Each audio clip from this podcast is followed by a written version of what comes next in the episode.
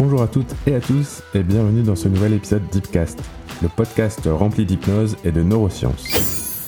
Je suis Nicolas Verret, entrepreneur, écrivain et hypnologue, et j'adore en apprendre toujours plus sur ce qui flotte dans notre boîte crânienne. Je me suis dit que ça pourrait vous intéresser, alors j'en ai fait un podcast. D'ailleurs, pensez à laisser un pouce en l'air, un vote ou à vous abonner si c'est pas déjà fait. Vous êtes prêt à découvrir des choses sacrément utiles, étonnantes, voire carrément étranges concernant votre cerveau. Alors, c'est parti. Depuis quelques années, on entend beaucoup parler de micro-learning. Mais c'est quoi le micro-learning juste? Comment ça fonctionne? Et pourquoi provoque-t-il un tel engouement? Eh bien pour faire simple, le micro-learning est une méthode d'apprentissage répétée et scénarisée qui consiste à diviser un contenu pédagogique conséquent en petites unités que l'on appelle nuggets. Le but Optimiser l'assimilation du contenu par le cerveau. Pour vous imaginer la chose, lorsque vous mangez une pizza, vous n'essayez pas de la avaler tout entière d'un seul coup, n'est-ce pas? Pizza Sans parler de l'aspect peu pratique, vous risquez au pire de vous étouffer, au mieux, une belle indigestion. Alors, telle une tortue ninja, vous coupez donc votre pizza en plusieurs parts, plus ou moins larges. Et vous les mangez au fur et à mesure, parfois même sur plusieurs jours. Et bien avec la connaissance, véritable nourriture de l'esprit, il faut faire pareil. Ça paraît logique dit comme ça. Mais ce n'est que récemment qu'on s'est dit que ça serait une bonne idée de découper notre pizza de connaissance en petites parts pour la manger sur un temps long, au lieu de la bouffer d'un coup d'un seul comme un gros goré. En vrai, ce que je raconte n'est pas tout à fait vrai. Le micro-learning existe depuis belle lurette, c'est juste qu'on ne l'appelait pas comme ça. Mais ce n'est que récemment que l'on a quantifié et prouvé son efficacité grâce à l'avènement des neurosciences. Les chercheurs en neuropédagogie ont donc réussi à déterminer la taille que doit avoir une part de pizza afin qu'elle soit assimilée et retenue de manière optimale par notre cerveau. Oui, notre cerveau est une tortue ninja.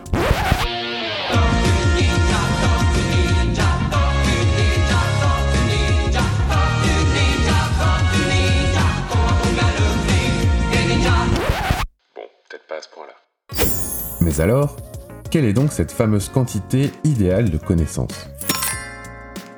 Eh bien, afin de déterminer la quantité idéale de connaissances pour que celle-ci soit assimilée de manière optimale, il faut d'abord déterminer ce qu'est une connaissance. Et tout simplement, la connaissance est une information. Et celle-ci peut être encodée grâce à des 0 et des 1, issus du langage binaire utilisé en informatique par exemple. De cette manière, une information va donc représenter un nombre plus ou moins élevé de 0 et de 1. On peut donc s'amuser à quantifier une connaissance ou une information, c'est la même chose, en nombre de bits.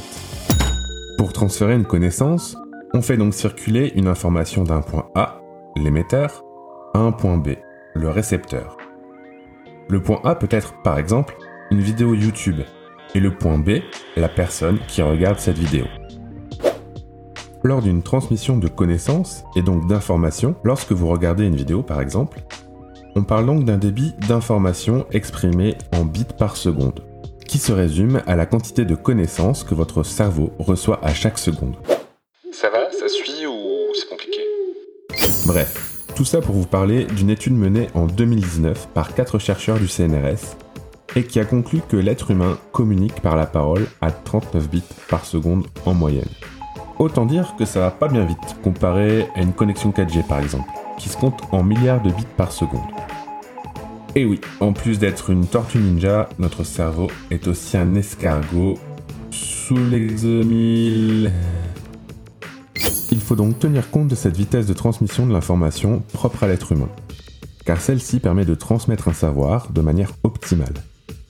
Sinon, vous allez saturer le cerveau de votre interlocuteur, autrement dit, il va bugger et ne retiendra pas grand-chose. Certains d'entre vous vont me dire qu'ils regardent leurs vidéos YouTube en vitesse 1.5. Bande de petits schnappants. Vous augmentez donc le débit et donc la quantité d'informations votre cerveau reçoit chaque seconde. Je sais, je fais pareil, j'avoue. Certaines personnes montent même en vitesse x2. Pas mal. Mais à supposer que l'on soit intéressé par ce que l'on regarde, parce que c'est quand même essentiel, la question suivante se pose. Avons-nous vraiment raison de regarder nos vidéos en accéléré? Et surtout, retenons-nous vraiment ce que nous regardons en vitesse x2 Eh bien les neurosciences semblent en tout cas y répondre par la négative. Ouais, je sais, ça craint.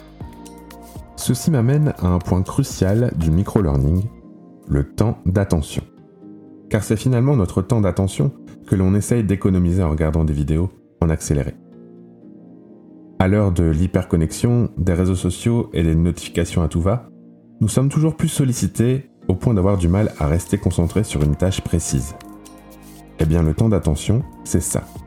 Notre faculté, à travers le temps, à rester concentré sur une tâche qui mobilise nos capacités cognitives. Comme lire un livre, faire ses devoirs ou étudier une nouvelle matière par exemple. Et ce temps d'attention diminue drastiquement depuis plusieurs décennies tant il est chassé par les différents acteurs de ce qu'on appelle désormais l'industrie de l'attention.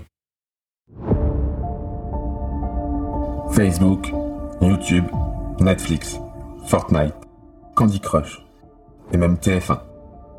Tous se battent pour une seule et unique chose, bien plus précieuse encore que l'or ou le pétrole, notre attention. Dans ce contexte d'ultra sollicitation, difficile pour nous de rester concentrés à 100% de nos capacités cognitives sur une tâche en particulier, d'autant plus si cette dernière est rébarbative ou qu'elle ne délivre pas de récompense immédiate.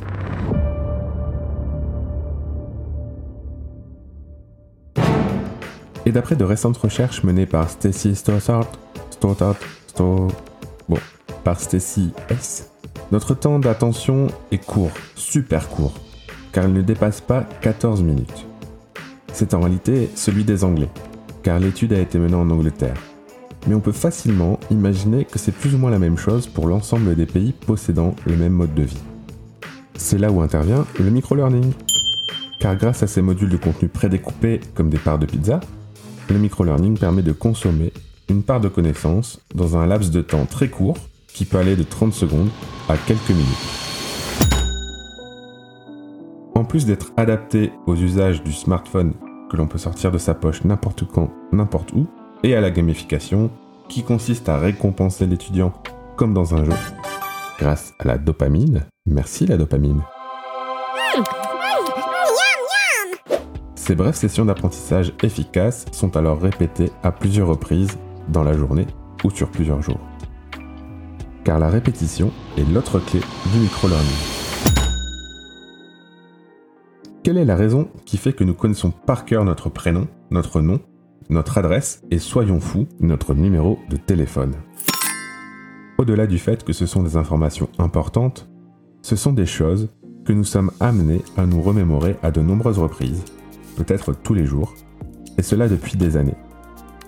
À tel point qu'il semble impossible d'oublier notre prénom.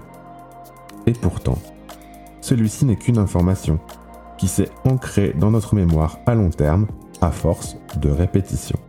Et eh ben c'est pareil pour toutes les autres informations. Plus on fait appel à une information, plus elle s'ancre dans notre mémoire à long terme. Autrement dit, moins une information est utilisée, plus elle a de chances d'être oubliée. C'est tout simplement le propre de la mémoire et de son optimisation. On peut pas tout retenir, du coup, régulièrement, le cerveau fait du tri. Il faut donc réactiver régulièrement cette information afin de renforcer les liens neuronaux qui sont associés à cette information afin de la faire passer dans la mémoire à long terme. Encore une fois, ça paraît évident comme ça. C'est comme ça qu'on faisait quand on était petit pour apprendre nos devoirs, nos récitations, nos tables de multiplication. Mais on nous a jamais vraiment dit comment ça fonctionnait en fait. Hmm. C'est la question que s'est posée Hermann Ebbinghaus, qui, à la fin du 19e siècle, s'est demandé comment ça fonctionnait la mémorisation en fait, et plus particulièrement l'oubli. Ce psychologue allemand du 19e siècle s'est donc amusé à apprendre des mots n'ayant aucun sens et à étudier l'impact de la répétition sur ses capacités de mémorisation. Et ce bon Hermann est finalement arrivé à la conclusion édifiante que si nous ne réactivons pas ce que nous avons appris, alors nous oublions environ 80% de tout ce que nous apprenons. Ouais, 80%. C'est chaud, hein Ebbinghaus a même modélisé ce qu'il appelle la courbe de l'oubli, qui décrit notre degré d'oubli en fonction des jours qui passent si on ne réactive pas cette connaissance. Et devinez quoi? C'est là où le micro-learning intervient une nouvelle fois. En répétant et révisant régulièrement les notions apprises précédemment, le micro-learning permet de combattre cette courbe de l'oubli et de progressivement faire passer l'information et la connaissance dans la mémoire à long terme. C'est pas pour rien si Madame Duchemol elle te faisait chier avec ses verbes irréguliers en anglais, hein Bah ouais. Mais une interro ou deux, c'est loin d'être suffisant. Bah ouais, parce qu'en fait, il faut à peu près 7 répétitions, donc réviser 7 fois à intervalles réguliers, pour que l'information passe dans la mémoire à long terme. Le principe de répétition espacée préconise qu'il faut approximativement revoir les notions le jour même, puis deux jours plus tard, puis deux fois la semaine suivante, puis deux fois dans le mois qui suit. Vous avez maintenant la méthode à appliquer si vous voulez retenir quelque chose. En bref, grâce à des techniques de neuroergonomie qui semblent a priori évidentes et plutôt simples à appliquer, le micro-learning fait de plus en plus parler de lui et s'impose comme une méthode d'apprentissage et de mémorisation efficace et scientifiquement éprouvée. C'est aussi une méthode ludique et gratifiante, car elle peut être gamifiée afin de doper à la dopamine notre envie d'apprendre. Dernier point, mais pas des moindres, à l'heure des réseaux sociaux et des sollicitations numériques en pagaille, le micro-learning est finalement une méthode adaptée à notre mode de vie moderne. Alors, qu'est-ce qu'on attend pour s'en servir?